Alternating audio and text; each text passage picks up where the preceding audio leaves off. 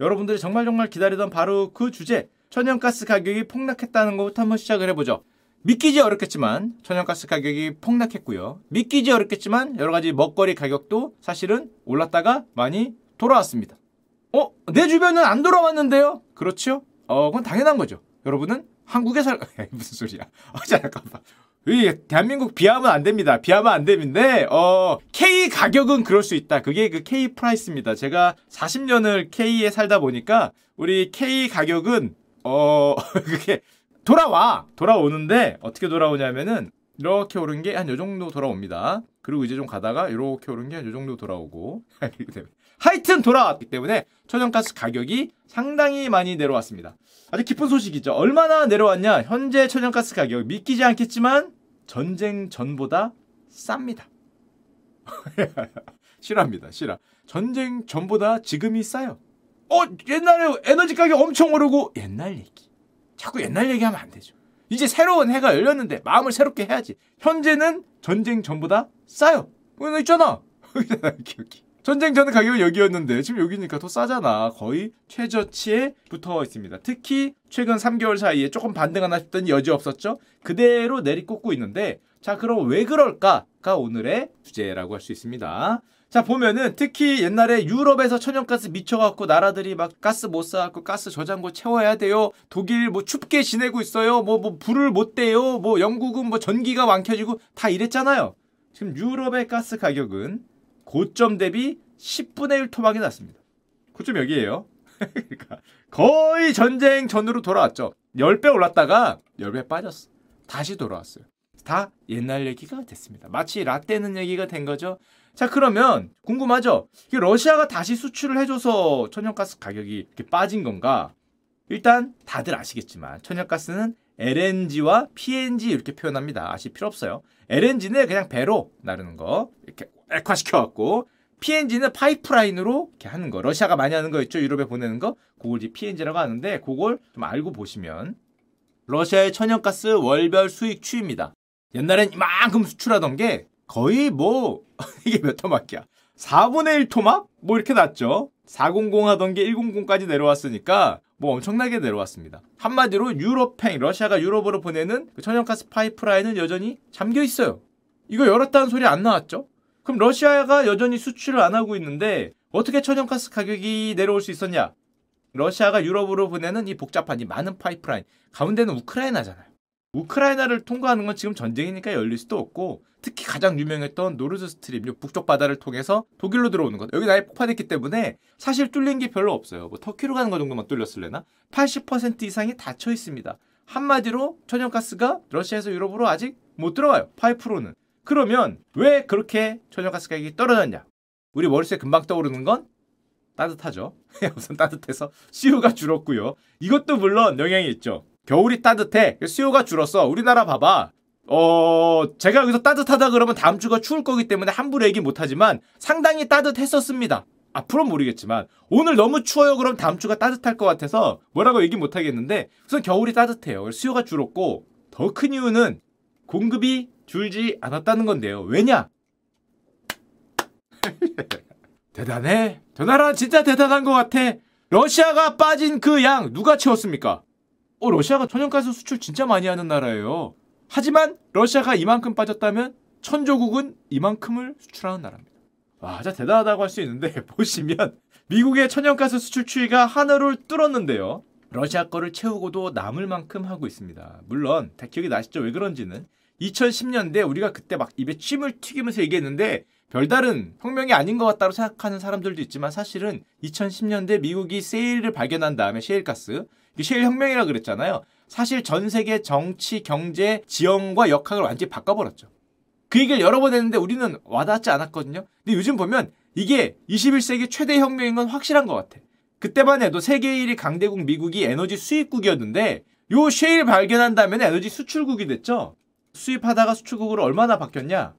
요 뒤에 있는 핑크색이 예전에 미국이 에너지 수입하던 거였어요. 정말 많이 수입했어요. 사우디아라비아하고 친하게 지낸 이유가 있었어. 에너지 수입 엄청나게 많이 했는데 최근엔 이렇게 아래 굵은 갈색을 보면 어 이건 뭐 변신 정도가 아니라 나라가 바뀌었습니다. 수출국으로 바뀌면서 엄청난 에너지를 수출을 하고 있고요. 천연가스 LNG 수출을 얼마나 하냐? 2021년 기준으로 LNG 수출 전 세계 3위에 미국이 등장을 했는데 이거 옛날 얘기입니다. 2023년 상반기 기준으로 미국 천연가스 수출량이 전 세계 1위를 달성했어요. 원래는 오스트리아, 호주, 카타르, 그리고 러시아 뭐 이런 데였거든요. 물론 러시아는 이만큼 있었는데 줄었지. 하지만 러시아가 가니까 전 세계 수출량 1위 하는 국가가 없던 나라에서 생긴 거예요. 거의 바닥이었던 국가가 아다다다다다다다다 하더니 이만큼을 수출해서 1위가 됐어. 맘먹으면 1위 하는 거죠. 등수에도 어떤 나라가 맘먹었다고 1위를 하면서 천연가스 수출이 옛날에 있긴 했지만 미미했던 나라가 갑자기 1위 국가가 하나 등장한 거니까 당연히 천연가스 가격이 내려올 수밖에 없습니다. 현재 어떤 상황이냐? 놀랍게도 전 세계 천연가스의 25%가 미국에서 나오고 있어요. 미쳤나 봐. 게다가 이게 현재 진행형인 게 2023년 기준으로 그렇고 향후 5년 내로 이 비중이 35%까지 상승할 거래. 전 세계 천연가스의 3분의 1이 미국에서 나올 날이 멀지 않았습니다. 이 아래 차트에 아래 차트 수출량. 지금 미친 듯이 올려서 여기까지 올렸는데 앞으로 이게 남았다는 거죠. 얘들아 한 발 더 남았다. 일단 부럽고요. 예, 부럽고요. 너무한 거 아니냐? 개인적으로 이 자료 준비하면서 조금 너무했다 싶어요. 제가 이 메타버스 만드는데 밸런스 패치를 잘못한 것 같습니다. 한 나라에 너무 좀 몰빵 패치를 하는 바람에 뭔가 좀 이상하긴 한데 앞으로도 이만큼 상승할 거기 때문에 3분의 1이 앞으로 미국에서 생산될 예정이고요. 자, 그럼 천연가스만 그러냐? 미국이 셰일가스 캐면은 원유도 같이 나옵니다. 물론 부속품으로 적긴 하지만 현재 전 세계 원유 생산량 1위가 미국이에요. 사우디가 감산을 하니까 미국이 야 감산 좀 하자 말고 증산했대 안 했죠. 그러니까 예시 내가 증산한다 했더니 진짜 증산을 미친 듯이 해서 압도적인 1위가 됐어요. 사우디하고 러시아를 합쳐야 될까 말까 합니다. 러시아가 3등인 것도 물론 대단한데 사우디가 2등이고 사우디가 미국에 택도 없어요. 비교가 안 돼 지금. 60%밖에 안 되잖아. 미국이 압도적인 일이에요. 그러면 세계 천연가스 25% 앞으로는 뭐 3분의 1 가까이가 미국에서 나온다 그러고 전 세계 석유의 현재 21%가 미국에서 나오니까 한마디로 압도적인 에너지 강자가 된 거죠. 우리가 2010년대 셰일가스가 처음 나왔을 때 셰일가스 혁명이라고 얘기하면서 미국의 에너지 혁명을 얘기를 했는데 어 별다른 게 없는 것 같은데요 지나가고 있었는데 10년이 딱 지나니까 별다른 게 있죠. 예, 역시 별다른 게 있었습니다. 그리고 이렇게 천연가스와 원유 생산량을 막 미친 듯이 늘렸던 미국이 옛날에 한번 나왔지만 대박 난 게 있었죠? 뭐가 대박이 났습니까? 전쟁이 났죠? 전쟁이 나서 어, 천연가스 경쟁국이자 세계 원유 생산량 3위의 러시아가 에너지 수출이 막혔죠. 에너지가 폭등을 해. 세계 에너지 생산 수출 1위 미국은 대박이 났죠. 미국 경제가 좋은 이유가 여러 개가 있는데 그 중에 하나가 또 있죠. 에너지가이 그렇게 오르면 논났지. 전 세계 3분의 1, 막 21% 이렇게 생산하는데 논났고요. 유럽으로 천연가스를 팔아서 어마어마한 돈을 벌었습니다. 뭐 에너지 기업들 다 어마어마하게 벌었죠. 예전에 미국이 에너지 수입 적자국이었는데 어, 노 옛날 얘기죠. 2010년대로 바뀌더니 엄청난 흑자국으로 바뀌었습니다. 또 이 유럽으로 천연가스 팔자는 제한 초당적 지지를 받았다. 미국도 그렇고 모든 나라는 에너지를 수출할 때 정부의 허가가 나야 됩니다. LNG 수출이건 석유건 어떤 국가를 수출하려면은 그 국가로 얼마를 수출해도 되느냐 이런 허가가 나기는 게 대부분의 나라인데 왜냐면은 전략 자산이기도 하니까. 공화당이건 민주당이건 어 유럽의 LNG 수출 가격이 10배요? 무조건 해라. 공화당은 유럽의 LNG를 수출해서 돈을 많이 벌어야 된다. 민주당은 고통받는 유럽인들을 도와야지. 푸틴이 저렇게 저렇게 좀 나쁜 저로 에너지 횡포하고 있는데 우리가 도와야지. 해에서 본격적으로 마음먹고 생산하고 마음먹고 지금 찍어낸 결과가 현재 나오는 거죠. 게다가 천연가스는 원유보다 마음도 편해. 왜냐하면 clean 에너지로 가는 어떤 가교, 다리 같은 이런 역할을 하는 명분까지 있잖아요. 우리가 clean 에너지를 가기 위해서 천연가스를 공급하는 거야. 이런 명분이 있기 때문에 마음 놓고 하는 거죠. 물론 천연가스가 clean 에너지냐? 그건 아니죠. 아니지만 석탄보단 낫지. 여긴 제가 난리잖아. 이거는 그건 없으니까 그런 명분도 있고요. 그래서 결론적으로 바이든 정권 초기에 친환경 에너지를 부르짖고 저렇게 유럽 전쟁 나고 전력으로 미국이 천연가스를 한번 생산해 봤더니 미쳤죠? 미쳤죠. 저 나라가 마음먹고 찍으니까 어디까지 나오는지를 우리가 보고 있다고 하면 되고요. 현재 당연하겠지만 이 전쟁의 결과 과거에는 유럽의 에너지 제공국이 어디였냐? 러시아였습니다. 세계 원유 3위, 세계 천연가스 3위 수출량. 왜냐? 러시아가 유럽의 에너지 제공국이었어요. 그런 역할을 했는데 러시아가 끊기니까 그 자리를 누가 차지한 겁니까? 미국이 차지했어요. 얼마가 늘었냐? 미국이 유럽으로 에너지 수출하는 게 플러스 119%니까 요 바닥부터 치면은 거의 150% 2.5배가 됐어요. 미국은 사실 예전에는 유럽으로 에너지 수출하기보다 어디로 수출했냐? 왼쪽에 수출했습니다. 아시아에서. 미국의 최대 에너지 수입국이 2021년 기준으로 놀랍게도 사우스 코리아. 그리고 일본. 한중일이 미국의 최대 고객이었어요. 그 중에 뭐 어느 달은 대한민국이 1등 한 달도 있습니다.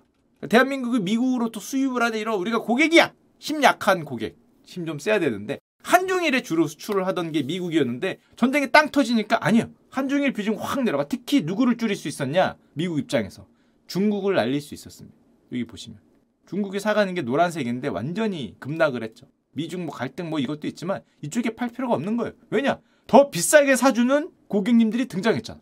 이만한 장대양봉 하나가 미국 입장에서는 등장을 했죠. 그래서 사실 좀 우리가 좀 홀대 받고 있는 경향이 있는데 한중일 특히 중국을 제칠 수 있었고 고객에서 게다가 경쟁국인 러시아를 제낄 수 있었던 미국 에너지 입장에서는 뭐 호재라고 말하면 뭐래도 하나의 기회가 될 수 있었죠. 그리고 러시아 입장에서는 저 수많은 파이프라인을 깔고 유럽에다가 에너지 팔면서 그래도 꿀 빨고 있었는데 이 전쟁 한 방으로 이게 바다다다다다 끊기면서 한 방에 쫓겨났죠. 그리고 위에 있는 가스관은 폭파까지 됐어요. 내가 한 거 아니다라고 하죠. 내가 거기 수출할 걸 내가 터트리겠냐라고 항변을 했지만 하여튼 어쨌건 지금까지는 러시아가 터트린 걸로 돼 있는 이제 그런 일까지 펼쳤고 프랑스와 영국, 스페인이 현재 미국에서 에너지를 수입하는 국가 1, 2, 3위가 됐습니다. 근데 유럽에 수출하면 미국도 좋아요. 왜 좋을까? 여긴 가격이 비싸. 가격이 선진국들이잖아. 가격도 비싸고 비교적 대서양만 건너면 되니까 거리도 가깝고 특히 텍사스 남부에서 배 타면 바로 가잖아요. 요런 장점이 있는 그게 됐죠. 자, 그래서 러시아도 근데 생각을 해야지. 러시아 같은 경우는 예를 들면 원유 같은 경우에 배로 유럽으로 열심히 날랐는데 그게 막히니까 어디에 수출을 했어요? 중국과 인도로 방향을 바꿨습니다. 서구로 막혔잖아. 그래서 중국과 인도로 방향을 바꿔서 중국이나 인도가 비교적 값싸게 러시아 원유를 받았는데 그러면 러시아 입장에서 똑같이 생각할 수 있죠. 가스도 이쪽 유럽으로 가는 게 막혔으니까 중국과 러시아로 보내면 되겠네. 어차피 미국이 중국으로 수출하는 가스도 줄었다며. 그럼 가스 수출도 어떻게 안 될까 이런 생각을 하게 됩니다. 실제로 이걸 생각하는데 문제는 러시아에서 인도로 가스를 보내기엔 어 여기 중간에 중간에 여러 나라들이 있죠. 무슨 스탄 무슨 스탄이 있고 게다가 여기가 뭐예요, 저 고산지대란 말이야. 아, 물론 뭐 동굴로 뚫으면 어떻게 될지 모르겠는데 이거 진짜 쉽지 않죠. 거리도 엄청나게 멀고 다른 나라들도 있고 하지만 중국은 다릅니다. 중국은 국경이 조금이지만 연결돼 있죠. 이쪽에 러시아 국경이 다 있고 중간에 몽골 하나만 제치면 바로 파이프라인을 뚫을 수도 있죠. 그래서 실제로 러시아가 이 생각을 합니다. 그리고 프로젝트가 있어요. 그게 바로 Power of Siberia라는 파이프라인 프로젝트입니다. PS라 그래요. PS1 프로젝트. 이건 2019년에 가동이 됐는데 어디냐면 여기입니다. 러시아에서 이렇게 중국의 북서쪽으로 들어오는 파이프라인. 요건 이미 가동이 돼 있어. 요것도 양이 많이 늘었어. 2019년에 가동을 해서. 그런데 요거는 사실 규모가 좀 작아요. 지금 크게 늘려서 38뭐 BCM이라 그러고 뭐 옛날에 EU로 가던 거는 146이었으니까 옛날 유럽으로 가던 거 5분의 1밖에 안 돼. 왜냐면 이게 그렇게 큰 기대라고 뚫은 건 아니거든. 이게 마퀴리란 건 몰랐던 때니까. 그런데 러시아의 주된 가스 생산과 수출은 어디였냐? 요 위에 있는 Yamal Peninsula라고 부르는 여기서 가스를 수출해서 주로 유럽으로 보냈습니다. 그래서 파이프라인이 이렇게 돼 있잖아요. 그러니까 러시아가 생각을 한 게 요 PS1 Power of Siberia 1이라고 말하는 요 아래에 있는 1번 파이프라인 말고 유럽처럼 거대한 정말 중국으로 모든 나의 영혼을 보낼 수 있는 파이프라인을 뚫자. 그게 바로 여기 보이는 Power of Siberia PS2 라인입니다. 저걸 뚫어서 저 야말 반도 저 위에 있는 석유 산지에서 중국까지 보내자는 거예요. 이게 막혔잖아. 유럽으로 가는 이게 막히니까 아니, 우리가 서쪽만 있나? 동쪽도 있다. 실제로 이 작전을 핍니다. 유럽행 가스를 중국으로 보내려는 본격적인 시도가 Power of Siberia 2 가스관 계획이라고 할 수 있는데 이 엄청난 거리를 보내겠다는 건데 몽골이 중간에 또 있기도 해요. 2024년 착공 예정이고 2030년까지 중국 가스의 20%를 러시아가 보내겠다는 게 현재 목표입니다. 그리고 2030년까지니까 2024년 착공해봐 이거 오래 걸릴 거 아니야. 5, 6년 걸리니까 그 전에는 배로 보내겠다. LNG. 그게 바로 북극해 LNG2 프로젝트라는 건데 근데 이해는 되는데 러시아 입장이 보내고 싶죠. 가스도 수출하고 싶잖아. 가스가 확 줄었으니까. 중국하고 인도하고 보내고 싶은 건 알겠는데 죄송한 말이지만 파이프를 뚫어서 보내는 건 이해가 돼요. 뭐 그래도 한번 뚫으면 영어에 쓸 수 있지. 배로 북극해로 보내는 건 중국은 이렇게 가야 돼요. 인도는 더 심해. 인도는 이렇게 가야 돼요. 이 정도면은 거의 지구 반바퀴지. 이거 이렇게 어떻게 돌아가? 야, 이 정도면 너무 멀고 이렇게 보내려면 LNG선도 엄청 많이 필요하잖아. LNG선 비싸요.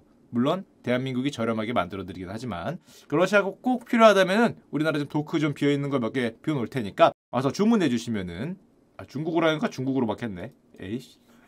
LNG선도 많이 필요하고 어렵죠. 누가 봐도 어려운데 하지만 장점은 지금 당장 보낼 수 있어요. 시간이 걸리지만 지금 당장 돈이 되잖아. 있는 거 어차피 쌓여 있는데 보내면 당장 돈이 되기 때문에 저 아크틱 LNG 2라는 북극해 LNG 프로젝트를 추진합니다. 2030년까지는 배라도 보내자. 하지만 누가 열내겠습니까? 저걸 보고 있으면 러시아가 남아있는 가스를 어디에 팔겠다. 이걸 보고 있으면 누가 열래요? 우리 장사하는데 네가 그 우리 집 장사하는데 옆집이 그 멀리서 그걸 야 내가 1위잖아 지금 많이 캐서 너 내보냈고 어딜 어딜 진짜고요. 농담처럼 얘기했지만 2023년 11월 미국이 러시아의 아크틱2 LNG 프로젝트를 공식 제재를 발표합니다. 예. 어, 이유는 많아요. 뭐 무슨 관련 기업 제재하고 뭐 이유는 많은데 그치 이유는 뭐 써놓으려면 백족도 쓰지. 근데 개인적인 약간 불충한 생각엔 그 내가 하고 있는 거야. 네가 지금 걷다 숟가락을 아 물론 숟가락은 자기가 먼저 올렸지만 내 숟가락이 더 크죠? 어디 조그만 걸 약간 이런 느낌이 없잖아 들고 또 미국 입장에선 이렇게 공개적으로 얘기하지는 않지만 저 LNG 배가 중간에 그 일본과 한국도 살짝 지나가요. 중국으로 가다가 어 그쵸 뭐 이렇게 뭐, 뭐 20% 싸게 해준다면 뭐30% 지금은 물론 곧딴 거 사다가는 그 정의의 펀치를 맞을 수 있기 때문에 우리가 안 사긴 하겠지만 하늘에서 정의가 떨어질 수 있기 때문에 나중에 모르는 거죠. 그래서 좀 미국도 아마 긴장을 할 거고 물론 그렇다고 러시아 LNG 수출을 막으면 천연가스 가격이 오를 수 있잖아요. 지금 바닥이긴 하지만 아무리 니네가 수출한다 그러지만 오를 수도 있고 우리 한국이나 일본도 러시아 가스 이렇게 받으면 가까운 데서 받으니까 이동거리도 짧고 좋지 않습니까? 해주면 안 될까요? 라고 했더니 대신해준다는 프로젝트가 또 있습니다. 그건 뭐냐? 러시아의 북극해 LNG 수출 괜찮아. 그거 말고 우리가 해줄게. 그게 바로 현재 미국이 얼마 전에 추진한 알래스카 프로젝트라는 게 있어요. 이건 뭐냐? 러시아에서 이렇게 받을 필요가 없다는 거죠. 알래스카에서 원유 시추를 해서 직통으로 보내겠다. 어, 어, 가깝잖아. 너희들 대구도 많이 잡고 대게 잡으러 가는 곳. 아, 거기 거기서 캐서 direct로 보내줄게. 우리 미국 동부에서 텍사스에서 캐는 거는 한국, 일본 올려면 멀어요. 그 언제 와 유럽으로나 대서양 건너서 오지. 뭐 우리나라 올려면은 뭐 어떻게 되나 남미 한 바퀴 돌아서 태평양 건너오던가 지중해 뭐 지중해 뭐야 아프리카 이렇게 돌아서 하여튼 멀어. 텍사스에 있는 거 뭐니까 일본이나 한국으로 올려면 어떻게 됩니까? 알래스카에서 캐면 돼요. 아니 그런데 아무리 미국이어도 지들 맘먹으면은 거기서 파면은 그 뭐 원유나 천연가스가 나오냐? 나오죠? 어, 그거 왜 나오는지 나도 모르겠는데 그렇게 해서 전략적으로 거기서 해보자 하고 하는 게 알래스카 코노코 필립스 윌로우 프로젝트라고 합니다. 윌로우 프로젝트인데 아 이게 알래스카잖아요. 이거 알래스카. 여기서 캐서 이렇게 보내겠다는 거예요. 야 근데 야 이게 무슨 지하수 펌프 뚫는 것도 아니고 걷다 뚫으면 뭐가 나오냐 했더니 나옵니다. 총 사업비 390억 달러 50조짜리 현재 미국에서 가장 큰 프로젝트고요. 미국 연방 정부가 소유한 땅에서 앞으로 최소 30년간 석유와 천연가스를 시추하겠다는 사업인데 아니 뭐 지하수 뽑는 것도 아니고 그게 됩니다. 그게 미국이죠. 예, 돼요. 우리나라처럼 생각하면 안 되고요. 이게 됩니다. 뚫으면 돼 뚫으면. 어 뭐 있네 이거 뭐. 30년에 걸쳐 5억 6천만 배럴 하루 최대 18만 배럴을 생산할 예정이고 북극해 세계 최대 탄소폭탄 이런 표현을 쓰긴 하지만 하여튼 거기서 해서 보내겠다는 계획을 지금 얼마 전에 바이든이 사인했어요. 자, 앞으로 여기서 해서 올 겁니다. 우리나라에도 분명히 올 거고. 물론 북극에서 이걸 한다 그러니까 난리가 나죠. 환경 보호론자들이 장난 아니야. 바이든 친환경 어쩌고 하더니 그거 하나로 석탄 화력 발전소 70개 분의 탄소가 나온다 그러는데 말이 되냐라고 윌로우 프로젝트 멈춰라 하지만 잘 안 먹히죠. 그리고 저 윌로우 프로젝트의 타겟은 당연히 우리입니다. 여기서 만들겠다는 거잖아요. 여기서. 이렇게 아시아 어 옛날에 큰손 지금도 큰손이긴 하죠 한중일 3개국 특히 일본 한국 어마어마하게 쓰거든요 아, 하여튼 뭐 대단한 나라가 아닐 수 없고요. 물론 미국에서 이렇게 천연가스 수출하는 것에 대해서 정치권에서 비판도 많습니다. 왜 비판하겠어요? 저렇게 미국 기업들이 여기 뚫고 저기 뚫고 세계 수출 막 1위 막 쓸잖아. 미국에서 비판이 많아요. 사우너 원유 쓰는 전략 비축유 사용하는 것도 그렇고 왜 그거 수출하지 말라. 수출도 허가거든. 당연히 에너지 수출은 허가예요. 허가하지 마라. 왜냐? 국내에 써라. 사우디처럼, 아랍에미리처럼 1리터에 뭐 몇백 원 뭐 이렇게 만들라는 거죠. 아이고, 그니까 자기들 잘 먹고 잘 사는 그 소리긴 한데 뭐 정치인들 얘기할 수 있지. 수출하지 말고 국내에 사용하면은 국내 에너지 물가 확 떨어지고 그럼 미국 물가 확 떨어질 텐데 한국은 죽겠죠. 한국은 죽을 텐데 뭐 알바노 할 수 있으니까 뭐 이런 반대의 소리도 나오는 게 사실입니다.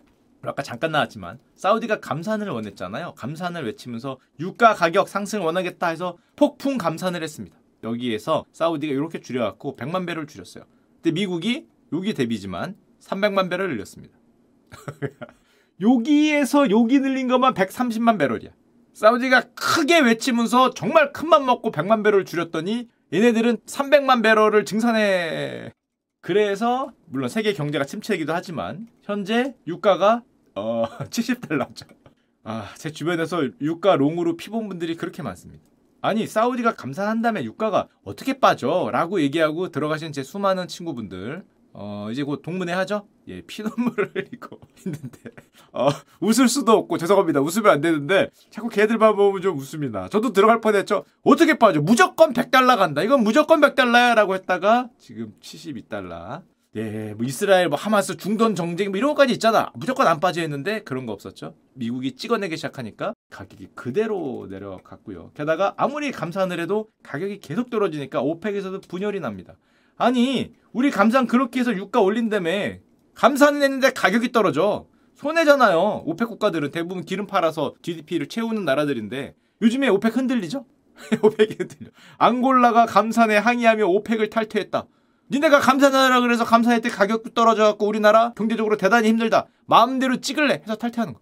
그쵸? 아무리 우리가 줄여봐야 그렇죠. 예, 세계 에너지 생산량의 뭐 천연가스 3분의 1, 원유 21%를 혼자 찍어내고 맘먹으면 300만 배럴도 늘리기 때문에 뭐 요런 데는 뭐 수십만 배럴짜리죠. 그냥 날아간다고 보시면 됩니다. 그래서 제가 얼마 전에 무슨 강연을 들었는데 교수님이 이 얘기를 하시더라고요. 교수님한테 들은 겁니다. 전 세계에서 에너지와 식량을 자급자족을 넘어서 의미 있게 수출할 수 있는 선진국, 강대국이 두 개 있다. 교수님이 얘기해요. 어딥니까? 미국과 러시아.